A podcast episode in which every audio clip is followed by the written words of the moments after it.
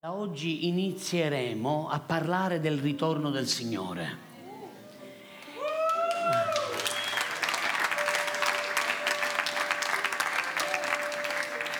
Quindi eh, iniziate ad allacciare le cinture.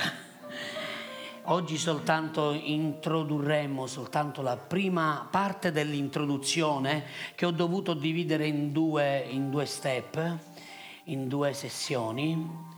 La prima la inizieremo ora e poi con la grazia di Dio la vedremo la prossima settimana, ma poi inizieremo proprio ad entrare nell'Apocalisse dalla terza domenica credo che sia, se Dio lo vorrà. Allora andiamo subito in Matteo 24 dal verso 1 al verso 3. Il titolo è Pronti per il suo ritorno. Quindi questo è una, un modo come il Signore vuole eh, iniziare a preparare i nostri cuori perché crediamo che veramente Gesù è alle porte, sta per ritornare. Sì, facciamo un applauso al Re dei Re, al Signore dei Signori.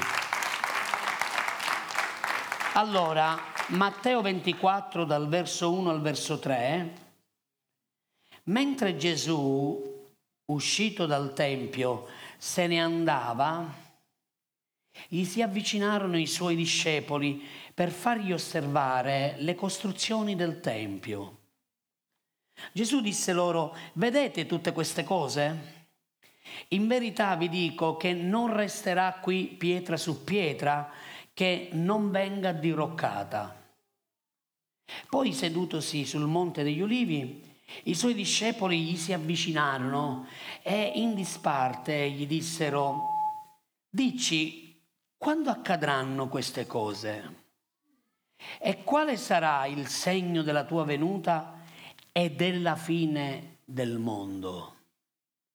Allora, prima di eh, entrare in quello che sono i segni della fine del mondo o eh, iniziare anche a parlare di quello che è l'argomento dell'escatologia, dobbiamo soffermarci un attimino sul fatto che Gesù, la prima cosa che lui fa, intanto lui dice che sta eh, attraversando, sta uscendo dal Tempio, perché lì ha avuto una bella discussione accesa, ancora una volta, con gli scribi, con i farisei, con i sadducei, il quale li ha rimproverati per l'ennesima volta per tutto quello che loro stavano facendo di errato verso il popolo di Israele, perché loro dovevano essere guida ma invece erano, erano diventati cieche, ciechi e quindi non, erano delle guide ciechi che non potevano guidare altri. Allora Gesù lì gli fa una bella romanzina, se voi andate a vedere Matteo 23 andate a vedere guai a voi scribi, guai a voi scribi, guai a voi scribi, insomma gliene ha dette di tutti i colori, mi piace Gesù, bravo mio Signore, perché non ha peli sulla lingua, è come me, e, a meglio io sono come lui. Allora, Dice la Bibbia, uscì e se ne andò dal Tempio. Così lui da lì ha detto basta, non voglio più litigare con i, con i religiosi.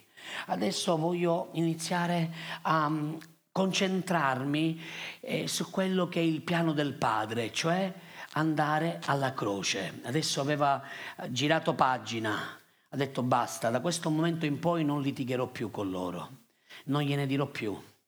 Così lui se ne va si siede, inizia a osservare il Tempio e i suoi discepoli, quasi ammirati, quasi eh, in, in, estasi per questo Tempio, eh, iniziano a dirgli, Maestro, Signore, lo vedi quale maestà ha questo Tempio? E la prima cosa che mi piace è che i discepoli si avvicinano a Gesù. Qui possiamo imparare qualcosa. Se vogliamo ricevere qualcosa dal nostro Signore, non possiamo gridarglielo, ehi Max, perché Massimo è là sotto, ehi Max, ehi Signore Gesù, mi dici questa cosa? Eh no, dobbiamo avvicinarci a Lui. Dì alla persona che è accanto a te, avvicinati di più al Signore. Diglielo, diglielo, avvicinati di più. E digli anche questo, se vuoi ricevere segreti dal suo cuore. sì, eh? Se non ti avvicini a lui, lui non ti parlerà di cose intime. Forse ti dirà, ok, da lontano, ciao, ti voglio bene, ma se vuoi sapere qualcosa che è nel profondo del cuore del Signore, devi avvicinarti a Lui. E così i discepoli si avvicinarono e gli chiesero, Signore, vedi tutte queste cose? Vedi questa meravigliosa struttura? Loro erano orgogliosi del Tempio, erano legati al Tempio, perché il Tempio parlava di patto il Tempio parlava di storia di Israele, il Tempio parlava anche di maestà, poi specialmente il Tempio che loro hanno vissuto, magari la prossima volta vi faccio trovare delle fotografie, era addirittura un tempio che Erode, siccome Erode il Grande era molto esuberante, lo ha fatto fare, lo ha fatto rifare in una maniera ancora più grande. E quindi c'era questo tempio che era ancora più grande, più maestoso, addirittura più forse di quello di Salomone. Immaginate. E lì, lì i discepoli lo guardarono, questo tempio, e dissero guarda Signore, guarda che bella questa struttura. E Gesù gli dice chiaramente che, in maniera profetica anche, e ha due aspetti quello che Gesù gli ha detto. Intanto glielo dice in maniera profetica che quel tempio non sarebbe durato e che non sarebbe rimasta pietra su pietra e questa profezia si è avverata negli anni 70 d.C., dove i romani hanno ancora una volta invaso Israele perché era sorta una rivoluzione dopo che Gesù era morto e, e, volevano cercare di riprendere le redini in mano, ma i romani hanno fatto di nuovo opposizione, hanno eh, tra parentesi ripreso Israele e tutto il popolo di Israele sotto il loro dominio e la cosa eh, incredibile è che quello che Gesù ha detto si è avverato parola su parola, per parola. Cioè e sotto il tempio si erano radunati eh, un centinaio, più di un centinaio di, eh, di, israeliti perché volevano proteggersi perché era un luogo sacro e pensavano che i romani lo, li lasciavano andare vivi. E invece si sono messi lì e questo tempio è stato distrutto, è caduto sopra di loro e perché poi c'era tanto oro, tanta eh, roba preziosa i romani stessi poi presero pietra su pietra, proprio stata rimossa pietra su pietra, questa è storia, non, non vi sto insegnando qualcosa della storia di Israele, eh, presero pietra su pietra e proprio diroccarono, levarono, non ci fu una pietra che era sopra l'altra pietra. Furono rimosse tutte le pietre e loro poi presero, rubarono tutto quell'oro, tutte le cose preziose che erano lì all'interno del Tempio. Così questa profezia si è avverata. Ma poi c'è anche da dire un'altra cosa che è il rovescio di questa profezia. Qui Gesù sta profeticamente parlando del suo corpo, il Tempio di Dio, dello Spirito di Dio il suo corpo sarebbe venuto ad essere eh, lacerato, eh, ferito, maltrattato e poi ucciso alla fine alla croce. Così si avvera questa profezia che Gesù ha fatto e ehm, poi c'è anche da dire un'altra cosa che quando eh, Gesù sedeva lì sul monte e parlava con i suoi discepoli, Gesù non soltanto stava dicendo che quel tempio era soltanto un, un simbolo, diciamo così, di quello che poi sarebbe divenuto il vero tempio di Dio, cioè la sua Chiesa. Così abbiamo da parte del Signore delle chiavi che sono importantissime. Poi i discepoli ancora in privato gli dissero, Signore, dici quando avverranno queste cose. Loro pensavano che queste cose sarebbero avvenute nell'immediato, che Gesù subito avrebbe eh, stabilito il suo regno. E, e invece Gesù lì incomincia a dire che prima che queste cose avverranno, dovranno accadere altre cose, dei segni che devono e dovranno anticipare eh, il ritorno del re, del regno e lo, il, l'instaurazione del regno. Così andiamo in Giovanni 14, verso 18, per favore. Adesso qui abbiamo qualcosa che Gesù sempre ci dice, guardate.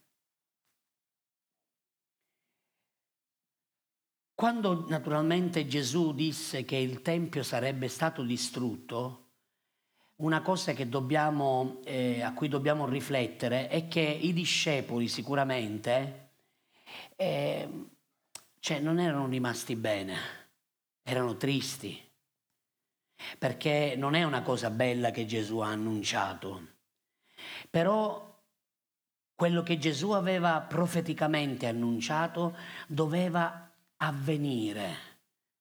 Perché? Perché Israele aveva trasformato il Tempio di Dio, la casa di Dio, in una casa di ladroni. Allora il giudizio di Dio era stato messo piano piano, aveva avuto un tempo di pazienza, ma poi è intervenuto e così ha permesso appunto a quei popoli che vi ho detto poco fa di intervenire e quindi di distruggere.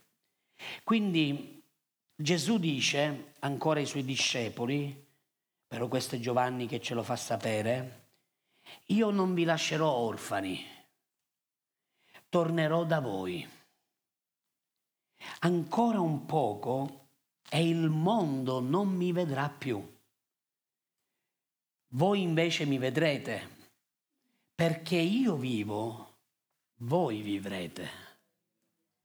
Allora qui abbiamo una straordinaria mh, mm, promessa da parte di, del Signore che si va a intrecciare con quello che è la, l'aspetto profetico di quello che vi sto insegnando que- questa mattina. Vero è che Gesù poi ha lasciato la terra, è assiso alla destra del Padre e ha lasciato i discepoli da soli, e stare da soli non è bello. Stare da soli, a volte, e quanti di voi a volte si sentono da soli? Alzate la mano, non vi preoccupate. Siete sicuri? Il fatto che voi vi sentiate soli, ricordatevelo, non significa che siete soli. Il Signore è stato buono qui, ci ha dato una bella rivelazione, una straordinaria rivelazione. Gesù ha detto non vi lascerò orfani. Forse chi è solo a volte si, si sente come se fosse orfano. L'orfano per natura si sente da solo, ma a volte chi è solo a volte si sente come un orfano. E Gesù sta dicendo, io non vi lascerò orfani, cioè vi ho, eh, vi ho riconciliati al Padre, non posso abbandonarvi. È vero, per un poco non mi vedrete più. Questo poco sta durando quasi duemila anni. Perché per il Signore un giorno sono mille anni e mille anni sono un giorno. E voi lo sapete, ve l'ho insegnato sempre. E Dio vive nell'eternità. Quando Dio parla, lui parla dalla prospettiva dell'eternità. Quindi quando lui dice un poco di tempo, eh, magari per noi è un'ora, due ore, un giorno, una settimana, invece per il Signore forse sono più di duemila anni. E così stiamo ancora pazientando e aspettando, perché poi c'è questa promessa straordinaria. Io tornerò da voi. Alleluia. Gesù lo ha promesso. E credetemi, ci sono più promesse della sua seconda venuta che della sua prima venuta. Cioè, profeti hanno profetizzato della nascita del nostro Signore, ma altresì gli stessi profeti e altri profeti hanno profetizzato del Signore per la sua seconda venuta, quando lui ritornerà. E Gesù qui lo promette ancora dice, tornerò da voi. Wow! Puoi dire alla persona che è accanto a te, ancora un po' di tempo e lui tornerà. E sapete, dillo, diglielo di nuovo, ancora un po' di tempo e tornerà. Diglielo, felice però, diglielo.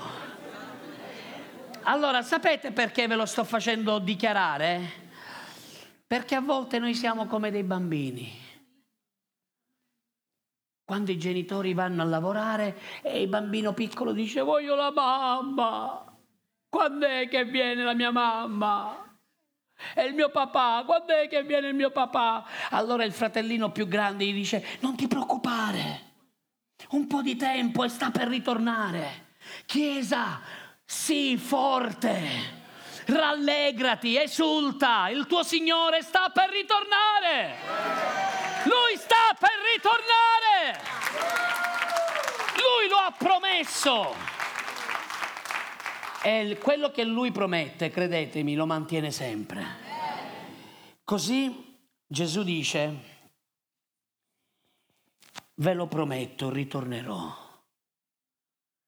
Ora io immagino i discepoli, perché lì Gesù stava preparando il cuore di questi preziosi uomini, che erano limitati come noi. Immaginate questi uomini che videro appeso a una croce il loro Signore.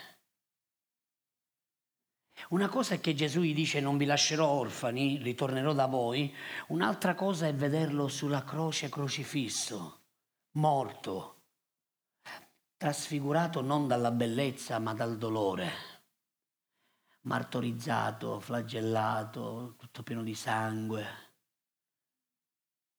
Io immagino e riflettevo mentre il Signore mi parlava su queste cose e dicevo ma qual è stato il loro pensiero? È finita. Sembra quasi una delusione, sembra quasi un'illusione. Quest'uomo ci ha parlato, ci ha insegnato, ci ha ammestrato, ha detto di essere il Messia, ha fatto delle cose straordinarie, però adesso dov'è? Ascoltatemi Chiesa, questo purtroppo è il pensiero che il mondo vive. Tante, tante, tante persone hanno ancora un'immagine di un Gesù che non c'è più, di un Gesù che non è vero, di un Gesù che forse sì è stato, è venuto duemila anni fa circa, ma adesso non c'è più. Adesso chissà che fine ne ha fatto. L'unica cosa che sappiamo è che è morto, è stato crocifisso, stop. E la Chiesa ha un compito importante è quello di parlare al mondo e dire, caro mio, cara mia, Gesù è stato veramente morto, lui veramente ha dato la sua vita, ma voglio darti una nuova speranza.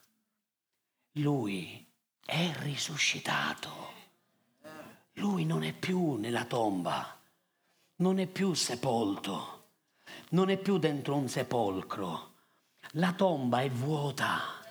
Adesso lui è alla destra di Dio Padre. Ecco perché lui ha potuto promettere che lui ritornerà. Ancora un poco il mondo non mi vedrà più. Guardate, il mondo non lo ha visto più.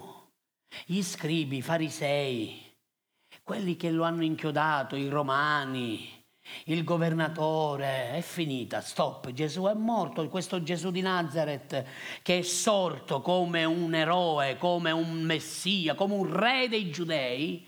Vi ho insegnato domenica scorsa che lui è l'Io sono e che l'abbiamo ritrovato in tre lingue scritto, ma adesso basta, questa è finita, sta storia che basta. E Gesù dice il mondo non mi vedrà perché non mi ha conosciuto ma voi mi vedrete. Voi potete vedermi perché io vivo e io vivrò dentro di voi. E vivendo dentro di voi, anche voi vivrete la stessa vita che io ho vissuto. Amen. Così Gesù ha dato una nuova rivelazione ai suoi discepoli, solo che l'hanno capita poi dopo, quando è stato il giorno della Pentecoste. Prima di quel giorno non l'avevano intuito, non avevano compreso nulla, la loro mente era ancora un po' chiusa e non avevano compreso il grande desiderio di Dio, che è quello di dimorare non più in una struttura di cemento, ma in una struttura che è il corpo dell'uomo, dell'essere umano Dio ha desiderato vivere dentro di te. Dio ha fatto di te uno straordinario pezzo unico del suo Tempio vivente, della sua Chiesa gloriosa. Tu non sei né più e nemmeno della persona che accanto a te. Sei un pezzo straordinario di quel Tempio sei un pezzo straordinario di quell'edificio che non è costruito dalla mano degli uomini, ma è stato edificato dall'Iddio onnipotente.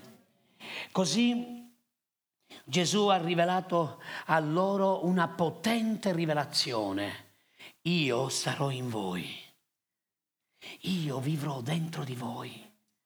Ma ci pensi un attimo che il creatore del cielo e della terra vive dentro di te? Puoi immaginare che Dio vive dentro di te? Che chi si unisce al Signore è uno stesso spirito con Lui? Non lo avrebbero più visto, ma la Chiesa sì. Non avrebbero più saputo, ma la Chiesa sì. Così, guardate ancora 2 Corinzi 5:16. Guardate cosa dice qui l'Apostolo Paolo per rivelazione. Dice, anche se abbiamo conosciuto Cristo secondo la carne, e lui si rifà ai discepoli che avevano conosciuto personalmente Gesù fisicamente, erano stati con lui, avevano mangiato con lui, dormito con lui, scherzato con lui, hanno giocato con lui, hanno vissuto insieme a lui, Paolo invece ha conosciuto il Signore non fisicamente, non è stato con lui, non ha avuto questo privilegio di poter stare con lui perché lui si è convertito un po' dopo, lui è, sapete la sua storia, lui perseguitava la Chiesa e il Signore gli apparve durante il suo percorso nella via di Damasco, il suo cavallo l'ha ribaltato, è diventato cieco, il Signore gli ha detto io sono Yeshua che tu perseguiti, perché lui stava perseguitando i convertiti, la Chiesa, e allora lui scrive qualcosa che a noi interessa oggi anche se abbiamo conosciuto Cristo secondo la carne, e lui lo dice eh, basandosi eh, sulla relazione che i discepoli, gli apostoli avevano avuto, gli apostoli prima di lui avevano avuto con il Signore, dice, eppure ora noi abbiamo conosciuto Cristo non più da un punto di vista umano, ma adesso lo conosciamo da un punto di vista spirituale. Tu puoi conoscere Cristo, perché Cristo vive dentro di te. Forse non abbiamo vissuto, no forse, non abbiamo vissuto duemila anni fa con lui camminando manina per manina.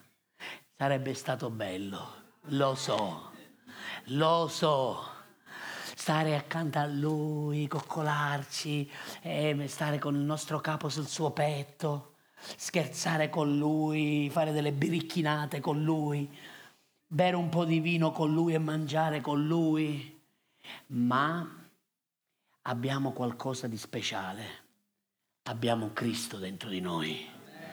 Perché Lui vive, anche noi viviamo. Perché Lui è vivo, anche tu puoi vivere. Non pensare e non avere più pensieri di morte perché colui che vive è dentro di te. L'autore della vita è dentro di te. Ascoltatemi, non fate della vostra vita qualcosa di insignificante.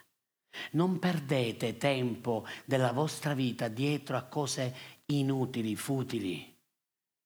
Siate invece concentrati con chi Cristo è veramente Fate in modo che la vostra relazione con Lui che vive dentro di voi si rafforzi sempre di più, ogni giorno di più. Abbiate più di Lui. Date più di voi a Lui. Fate in modo che questa relazione si intrecci in una maniera straordinaria e deve diventare veramente indissolubile, inseparabile. Dovete essere una stessa cosa. Wow. Così Luca 12, 35, per favore Gabriel. Siamo soltanto all'introduzione ma è giusto che vi insegni quello che il Signore mi ha dato. E ve lo dico perché così apprezzate di più. Questo l'ho ricevuto alle 4 di notte. Forse tu dormivi a quell'ora sicuramente. E io però stavo pregando per te, eh, per ricevere da Lui. Allora dice così, i vostri fianchi siano cinti le vostre lampade siano spente, un po' accese e un po' spente. Fuocherellino, c'era il gioco, acqua, acqua, acqua, fuocherellino, fuoco, fuoco, fuoco. Le vostre lampade siano. Siate simili. Quindi qui c'è una similitudine a quelli che aspettano il loro padrone. Avete un padrone? Avete un re? Lo state aspettando? E come lo state aspettando? Ora questo è importante che impariamo. Quando tornerà dalle nozze, per aprirgli appena giungerà e busserà. Quindi lui giungerà, lui busserà questa è una, un'altra conferma che lui ritornerà, che lui sta per tornare e che lui busserà. Beati quei servi. Non sta parlando di qualcuno che adesso non lo conosce, adesso sta parlando dei suoi servi, che il padrone, arrivando, troverà addormentati appisolate, insonnacchiati, sonnambuli. Troverà vigilanti, spalancati, chi secchini. Voglio chiudere? No, non si devono chiudere gli occhi. A volte quando guido, che faccio tanti chilometri, gli occhi vorrebbero chiudere. No, occhi aperti. In verità io vi dico che egli stesso si rimbocchierà le vesti, li farà sedere a tavola sua. Oh. Shatere madre. E passerà a servirli. Potete comprendere? State comprendendo questa mattina? Si stanno veramente aprendo gli occhi, adesso non fisici ma spirituali? Se giungerà, ascoltate, non vi parlerò di questo, ma ve ne parlerò e vi insegnerò. Alla seconda o alla terza vigilia. Questo è un tempo che Dio ha dato un tempo profetico e li troverà così. Beati loro. Sappiate questo, che se il padrone di casa conoscesse a che ora verrà il ladro, ora qui Gesù sta facendo un esempio che è completamente opposto a quello che lui stava dicendo prima. Perché adesso sta dicendo che il padrone è a casa che però deve stare attento perché qualcun altro potrebbe entrare. Se il padrone di casa conoscesse a che ora verrà il ladro, veglierebbe di nuovo ancora una volta, veglierebbe e non si lascerebbe scassinare la casa.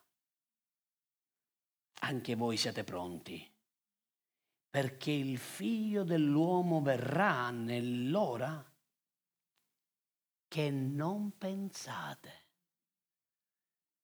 È proprio nel momento in cui tu dici, vabbè, ma Gesù chissà quando ritornerà, quando verrà, verrà. Proprio lì, quando tutto sembra essere contrario alla sua venuta, è lì che lui ritornerà. Dice, guardate, ritorniamo a vedere un attimino, siate come quegli uomini che aspettano il loro padrone. Quanti sono seguaci di Cristo? Quanti discepoli abbiamo qui in questa chiesa? Discepoli del Signore? Quanti, quanti, quanti, quanti, quanti? Fate così, e là, uh, ciao ciao. Sono un discepolo di Cristo, dillo, sono un discepolo di Cristo. Discepolo di Cristo, Cristo è il mio padrone. Cristo non è soltanto il mio maestro, lui è anche il mio Signore. Ascoltatemi, alcuni hanno Gesù come maestro, Alcuni hanno Gesù come Salvatore, ma i veri discepoli hanno Gesù come Signore. C'è differenza tra avere Gesù come Signore e avere Gesù solo come Salvatore. Il Salvatore è colui che ti salva, tu sei salvato, godi della salvezza, alleluia, grazie Gesù, poi faccio della mia vita tutto quello che voglio. Molti vivono in questa maniera. Ma avere Gesù come Signore significa che io piego la mia volontà alla volontà del mio Signore. Lui è il mio Signore e può comandarmi quello che Lui vuole, perché la mia vita non è più mia, è sua. Siete qui, cari? Allora dice, e voi stessi siate come quegli uomini che aspettano il loro padrone. I seguaci di Gesù non dovrebbero preoccuparsi, ma devono concentrarsi sul ritorno di Gesù, sul ritorno del loro padrone. Perché il loro padrone ha detto ancora un poco e il mondo non mi vedrà, ma voi mi vedrete. Se tu hai intimità con Dio, non devi vivere nella preoccupazione, ma devi vivere nella concentrazione della sua venuta. Ascoltatemi, la preoccupazione ti ruberà la concentrazione. La preoccupazione ruba la concentrazione delle cose che invece dobbiamo aspirare e a cui dobbiamo tendere, che è quello del ritorno di Cristo. Cosa fa Satana? Sta cercando di distogliere lo sguardo dalla cosa che Dio ha promesso, che è la sua venuta. E tutti i segni che stanno avverandosi in questo periodo è tutta la storia che si sta muovendo in maniera cronologica, perfetta a quelle che sono le profezie che Dio ha dato, devono ancora una volta scuotere la nostra vita e fare ritornare il nostro sguardo verso il suo ritorno. Quindi la preoccupazione questa mattina mettila sotto i tuoi piedi. Non permettere alla preoccupazione della vita, alle ansie delle ricchezze, alle cose stupide e futili della vita, di rubarti la concentrazione di quello che sta per avvenire per non essere trovato sorpreso e per non essere trovato mancante. Perché se Gesù è il tuo Signore, metti da parte tutto e ti concentri con le cose del regno. E ti concentri con le cose che gli appartengono. Quanti dicono amen? Così dice il Signore, siate come uomini che aspettano il loro padrone. Wow! Devi guardare l'orologio e dire, sta arrivando, sta arrivando ancora un po', ancora un po' e sta arrivando. In chiesa a volte ci sono alcuni, non grazie da qui da noi, ma in alcune chiese ci sono quelli che dicono, ma quando finisce? Ma quando finisce? Ma quando finisce che me ne vaio? Mia moglie dice, se vieni con quella speranza qua, sei fritto. Perché sai quando inizia e non sai quando finisci. Facciamo un applauso al Signore. Noi dobbiamo guardare l'orologio e dire sta arrivando. Ci manca poco, pochi minuti. Giovanni ha scritto in prima Giovanni, è scritto fanciulli è l'ultima ora. 2.18 mi sembra che sia. Fanciulli è l'ultima ora, dato un tempo. Questo lo ha scritto quando? 2022 anni fa, 2030, 2040 anni fa, circa. Se 2000 anni fa era l'ultima ora, Oggi cosa stiamo vivendo? Gli ultimi secondi degli ultimi minuti di quell'ultima ora.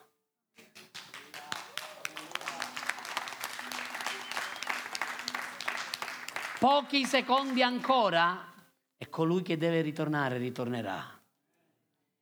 Ma qui non è il soggetto quando ritornerà il soggetto è quando lui ritornerà, come ti troverà? Come stai vivendo? Sarai pronto? Sarai trovato come un fedele servitore che aspetta in modo santo e irreprensibile il proprio padrone? O stai invece vagando, facendo della tua vita quello che vuoi, ma tanto chissà un giorno Gesù, sì, hanno detto che ritornerà, ma guarda, sono passati più di duemila anni. Cosa vuoi che sia? Qualche annetto in più, qualche secolo in più. E Gesù ha detto, proprio nell'ora in cui voi non pensate, lì ci sarà il suo ritorno e dice, dà un consiglio, guardate, siano i vostri fianchi cinti. Che bella questa cosa. Chi si cinge i fianchi è uno che ha problemi con la panza, come me. Deve portare una cintura. Perché da qui in poi ho una misura ma da qui in giù ne ho un'altra misura. Allora lascia che la tua cintura possa rive- permettere al vestito di starti bene. La cintura rappresenta la verità, la cintura della verità. E tu puoi avere anche un bell'abito, forse anche di quello sartoriale. Sapete, una volta i ragazzi mi hanno regalato un abito sartoriale che gli è costato un sacco di soldi. Tu puoi avere pure questo bell'abito, ma poi rischi che i pantaloni, se hai la panza come me, mentre cammini, ti cadono i pantaloni e resti nudo. E lì c'è vergogna. La cintura ti permette di non cadere nella vergogna. Cingi la verità ai tuoi lombi. E questo rappresenta anche un'altra cosa, fatemi vedere il rovescio della medaglia. Cingere i lombi significa preparati a servire. Preparatevi a servire. Per servire bisogna stringere i lati. Quanti di voi desiderate di più e servire di più il Signore? Bisogna cingere la verità, cioè bisogna fare in modo che la verità vi porti alla strettezza. Deve essere stretta a voi la verità. Più la verità è stretta a voi, più sarete pronti a servire gli altri. Le persone che vogliono servire il Signore sono le persone che camminano ripiene della verità, con la verità che è il fondamento della loro vita. Così, Salmo 119, verso 105, lo so che non c'era gioia mia, ma adesso c'è. La tua parola è una lampada ai miei passi, è una luce per il mio cammino. Quando cingi la verità ai tuoi fianchi, stai permettendo alla parola di camminare insieme a te. E voi sapete che la verità, cioè la parola, è luce. Ascoltatemi però, abbiamo bisogno di più luce in questo momento nel mondo, nella società in cui viviamo. Abbiamo bisogno di stare di più con la parola. Abbiamo bisogno che la lampada che la verità, che la luce sia ancora più vicina a noi. Non allontanate la cintura, non allontanate la lampada, perché più allontanerete la parola, più rimarrete al buio. E in questo tempo le tenebre stanno ancora di più rendendo oscurità nel mondo. Ve ne siete accorti? Quindi perciò sii pronto anche tu. Ora, se io facessi, eh, se io chiamassi qualcuno di voi, Navin, vieni qui, predica. Vieni Navin, predica. No, pastore, guardate cosa ha fatto. No, pastore, io non, non saprei cosa fare. Si è imbarazzato. Siete qui, cari? Sapete perché si è imbarazzato? L'ho preso a lui come esempio. Perché non era pronto. State comprendendo? Lui non si aspettava che io lo chiamassi. Quando Gesù dice siate pronti, significa che devi essere al corrente di sapere quello che Dio ti chiama a fare. Devi essere non solo sveglio, vigilante, ma devi anche essere pronto a poter fare la tua parte se ti verrà chiesta. Quando il Signore, il, il Dio nostro, quando il Maestro, quando il nostro padrone ti chiamerà, sarai pronto? O sarai come Navin ora in questo momento che poverino lui, pastore, ma che devo fare? Sei imbarazzato. Dice, mamma mia, ma non mi puoi chiedere questo. Ma questo l'ho fatto a lui, ma lo potrei fare a qualche altro, eh? Non fate i furbetti. Eh, ti difendo io, Navin.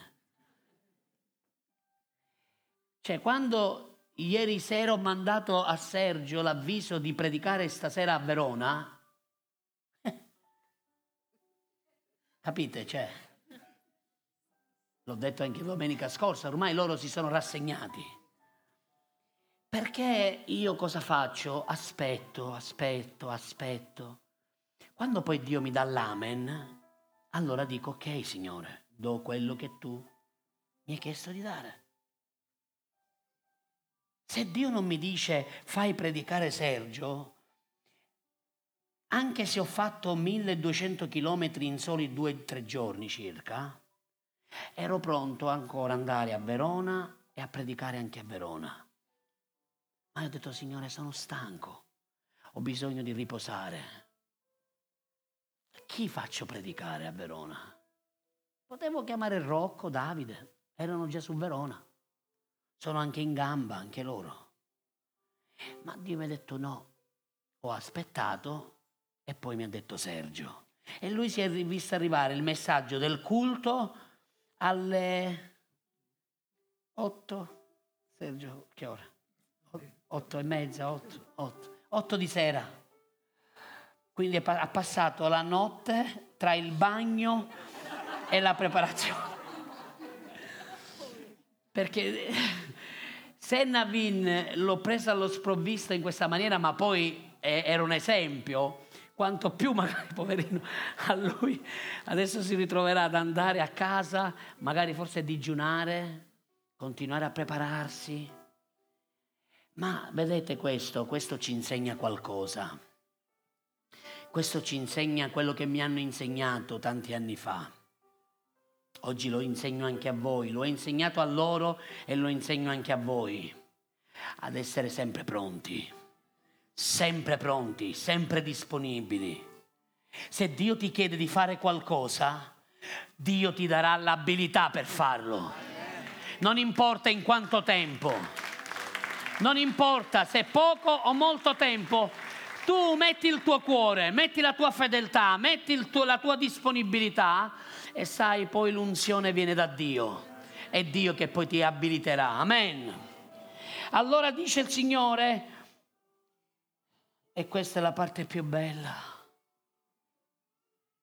che se troverà quelli che si sono cinti alla vita, alla cintura, hanno le lampade accese, la parola deve essere sempre accesa la rivelazione. Sapete, io ogni giorno metto sul gruppo una breve meditazione del giorno che Dio mi dà. Quando io non, non la ricevo, mi preoccupo. Dico, Signore, perché non mi stai parlando? Cosa devo dare alla Chiesa? È una meditazione mia, ma io poi la voglio, mi piace, amo condividerla con i miei fratelli le mie sorelle. Ecco perché a volte do una meditazione magari alle nove, altre alle dieci e mezza, altre di pomeriggio, perché poi aspetto, dico Signore, cosa mi vuoi dire oggi? Non rimanete mai senza avere comunione con il Signore. Fate di ogni giorno un possibile e meraviglioso giorno straordinario dove Dio può parlarvi dove Dio può rivelarvi le cose dal suo cuore. E dice, io vi dico che egli stesso si cingerà, li farà sedere a tavola con lui e poi li servirà. In questo momento tu stai servendo lui. In questo momento noi stiamo servendo il Re dei Re. Ma quando io mi siedo nel mio divano o nel mio letto, quando io prego e dico Signore, io devo servire, tu mi hai detto di servire, mi hai chiamato a servire. Sapete cosa fa il Signore? Si cinge e viene a servirmi, cioè mi viene a dare la parola che noi oggi stiamo ricevendo. La stiamo ricevendo perché Lui si è cinto e mi ha servito, cioè mi ha dato da mangiare dalla sua tavola una parola che non è umana, è una parola che è scesa dal suo cuore. E lui mi ha detto prepara i miei figli, fai in modo che i miei figli siano pronti per il mio ritorno. Ecco perché stiamo iniziando da oggi eh, un argomento che riguarda e riguarderà il suo secondo e la sua seconda venuta. Quei servitori che sono attenti. Come devono essere? Una persona che è preoccupata non sta attenta. Una persona che vive in agitazione e non ha calma, quiete, sapete, in questi giorni abbiamo attraversato tutta la Svizzera, siamo entrati in Germania e pur camminando con la macchina abbiamo assistito a dei paesaggi che veramente richiamavano la quiete.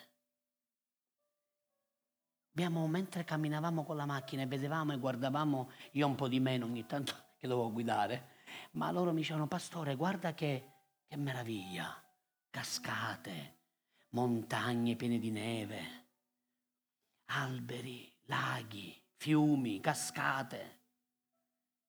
Cioè, guarda che bei paesaggi, meravigliosi. E io dicevo, questo è l'habitat giusto per poter ricevere dal Signore. E abbiamo sentito la presenza di Dio, anche se abbiamo soltanto attraversato quei posti. Ecco perché dice in Isaia 35, in Isaia 35, il verso 15, dice, nel tornare a me sarà la vostra forza, nella calma e nella fiducia. Possiamo metterlo, gioia. Sarà la vostra forza. Quanti volete che il Signore vi serva? Quanti volete ricevere dal Signore? Quanti volete essere pronti, attenti a quello che è il tempo del Signore, la stagione che stiamo vivendo? Non vivete la, la stagione nuova che sta per arrivare alla vecchia maniera. Non, vi, non vivete la stessa, eh, con la stessa fede quello che Dio sta preparando.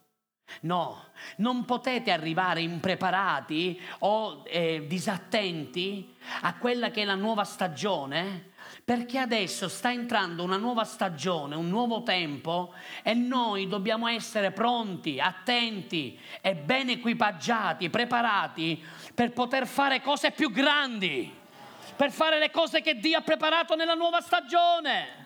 Ma abbiamo bisogno della calma, abbiamo bisogno della quiete.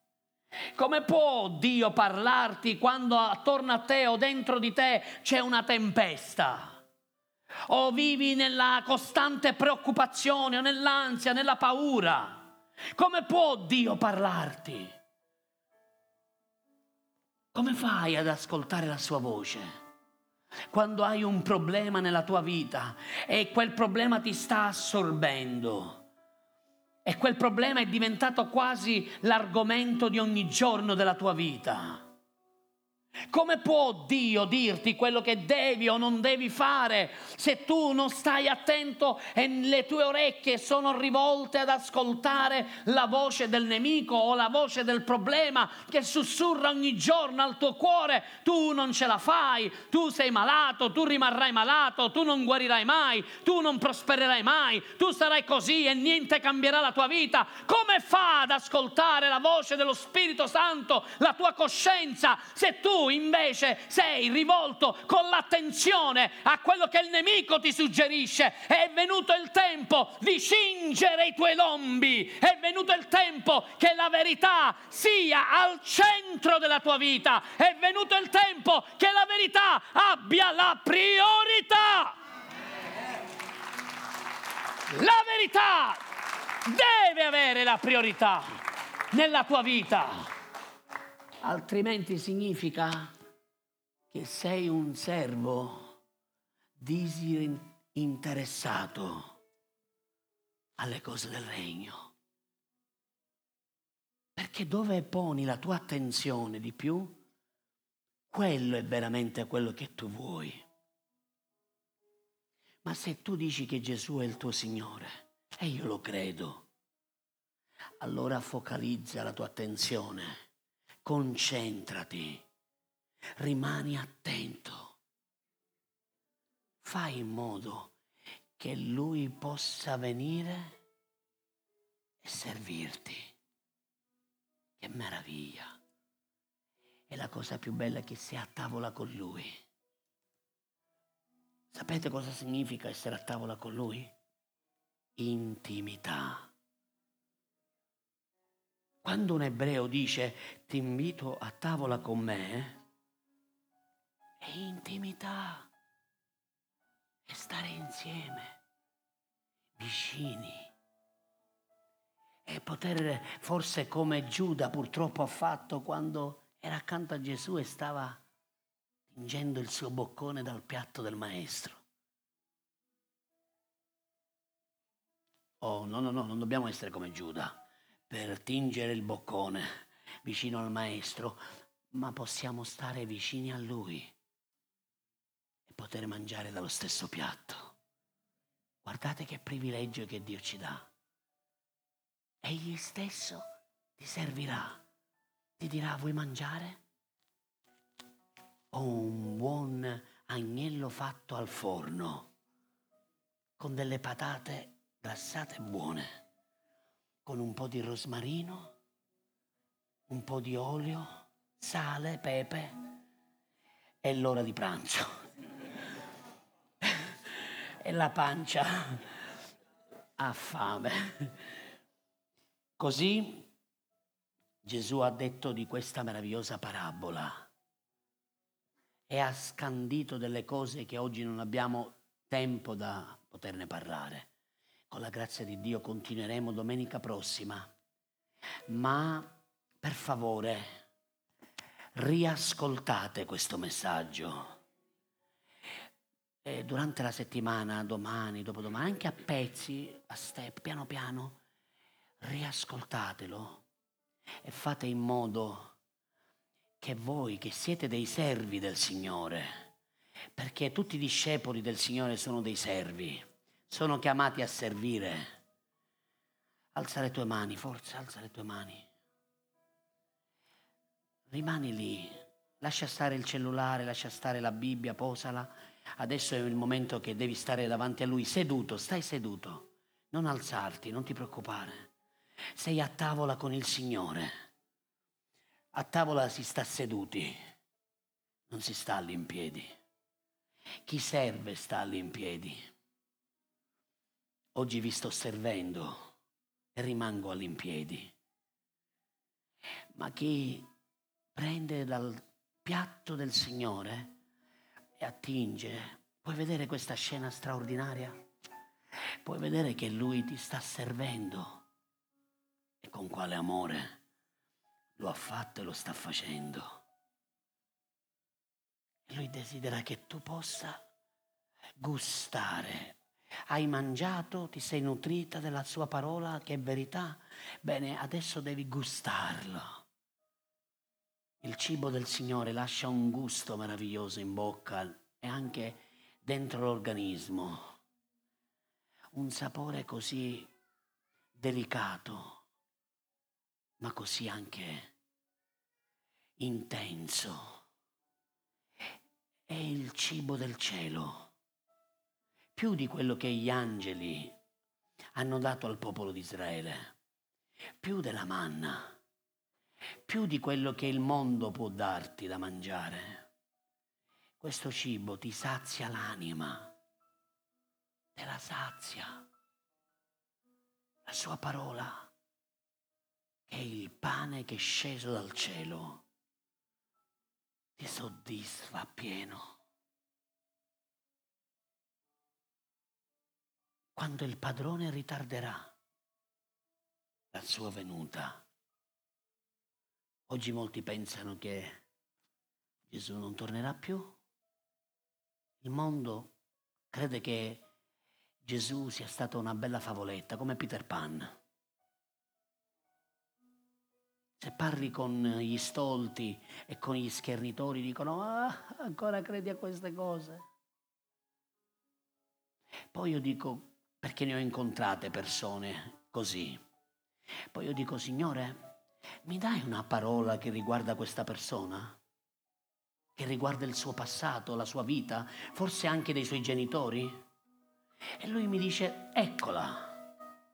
E io dico, ascoltami, ma per caso tu hai vissuto questa cosa? È successo questo, questo, questo e quest'altro alla tua famiglia? E poi le persone mi dicono, ma chi sei, un mago? No, me lo ha appena detto il mio Signore. Quello di cui tu hai scritto che è una favola, che non è vera. E allora lì poi sono curiosi e dicono, ma allora che cosa sei? Chi sei tu? E dico, io sono semplice discepolo, un Signore è venuto alla mia vita che si chiama Gesù. Questo Signore ha dato la sua vita per me. E un giorno si è presentata al mio cuore. E oggi lo sto servendo come un servo fedele, un discepolo fedele. E loro dicono, ma la Chiesa cattolica non ha insegnato questo. E io gli dico, ma la Chiesa cattolica, se ha fatto degli errori, non vuol dire che anche tu debba fare degli errori. Oggi Dio ti dà un'opportunità di ricevere Cristo, il Signore, come tuo personale Salvatore. E puoi avere una straordinaria relazione d'amore con Lui. Ah, ma quelli dicono così, ma quelli hanno fatto le crociate, ma quelli hanno... E io gli dico, se gli altri fanno degli errori, non puoi giustificarti e fare i tuoi errori e giustificare i tuoi stessi errori perché gli altri hanno sbagliato nella tua vita o ti hanno dato un quadro sbagliato di chi Cristo è. Oggi Dio ti dice, io sono il Signore, sto bussando alla porta del tuo cuore. Posso entrare? Mi fai cenare insieme a te? Possiamo mangiare dallo stesso piatto? Possiamo avere intimità, comunione? Possiamo in questo percorso chiamato vita viverla insieme? Hai fiducia in me? Anche se gli altri hanno sbagliato, sì. Anche se gli altri mi hanno devastato, sì. Anche se gli altri hanno rubato nella mia vita, sì. Perché Gesù non c'entra nulla. Gesù ha soltanto dimostrato il suo amore per te. Lascia stare gli altri. Lascia stare quello che gli altri decidono o hanno fatto nella loro vita. Tu sei pronto al suo ritorno? Sarai trovato fedele? Dio, quello che ti ha chiesto, lo sta vedendo che lo stai facendo? O ti stai tirando indietro? Quello che Dio ti ha dato, che è una ricchezza che scende dalla gloria del cielo, la stai trafficando? Stai servendo il Re? O ti stai facendo prendere dalle ferite, dalle delusioni? Oh, ma quello, pastore, quello però la pensa in modo diverso, quello parla male di te, quello parla male della Chiesa, quello parla in quella maniera. Sia il tuo sguardo rivolto alla venuta del Signore. Non guardare né a destra e né a sinistra. Lascia stare, lascia stare. Tutto quello che gli uomini fanno, lascialo stare. Fai in modo che tu sia trovato fedele. Fai sì che tu, la tua vita sia un profumo di odore soave davanti al Signore. Lascia che gli altri poi renderanno conto della loro stessa vita. Ma tu preoccupati se proprio devi preoccuparti di quello che Dio ti ha chiamato a fare. Oggi non posso insegnarvi su questo perché non ho più tempo. So che c'è un manto meraviglioso di consolazione che è qui presente.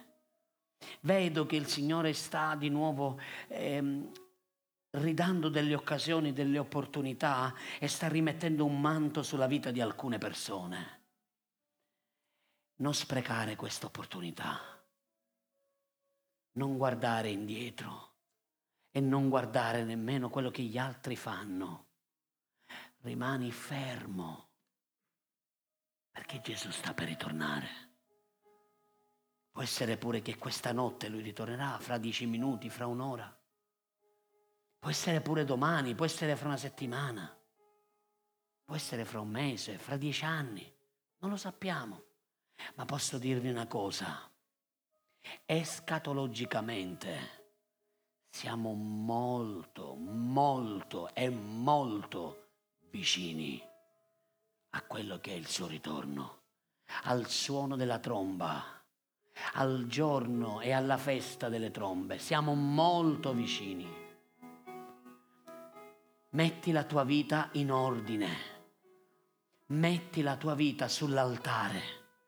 Concentrati abbandonando le cose futili della vita. Lascia stare l'inganno delle ricchezze, lascia stare l'inganno del mondo, lascia stare le cose che il mondo ti sta offrendo e rimani concentrato, guardando e aspettando dall'orologio dell'eternità che l'ora sta per suonare e il suo ritorno è imminente. Fatti trovare pronto, fatti trovare pronta, senza amarezza, senza risentimento lasciando e rilasciando il tuo perdono verso chi ti ha offeso. Lascia il tuo perdono. Libera quel prigioniero della tua anima che sei tu stesso. Lascia che gli altri facciano errore perché è fattibile. Non c'è nessuno che è perfetto. Lascia il tuo perdono scorrere come un fiume. E lascia che la tua concentrazione sia totale per Gesù. Perché il meglio sta per arrivare. Preparatevi, siate pronti, abbiate forze nuove, perché la messa è grande, c'è tanto da fare. E quando lui verrà, non sarà inaspettata, non sarà, oh, e ora che faccio? Non, non saremo impreparati non saremo disavveduti. Saremo pronti e diremo finalmente, Signore, ti abbiamo aspettato e ti abbiamo fedelmente servito e non vedevamo l'ora di riabbracciarti. Fai un applauso di lode al Signore.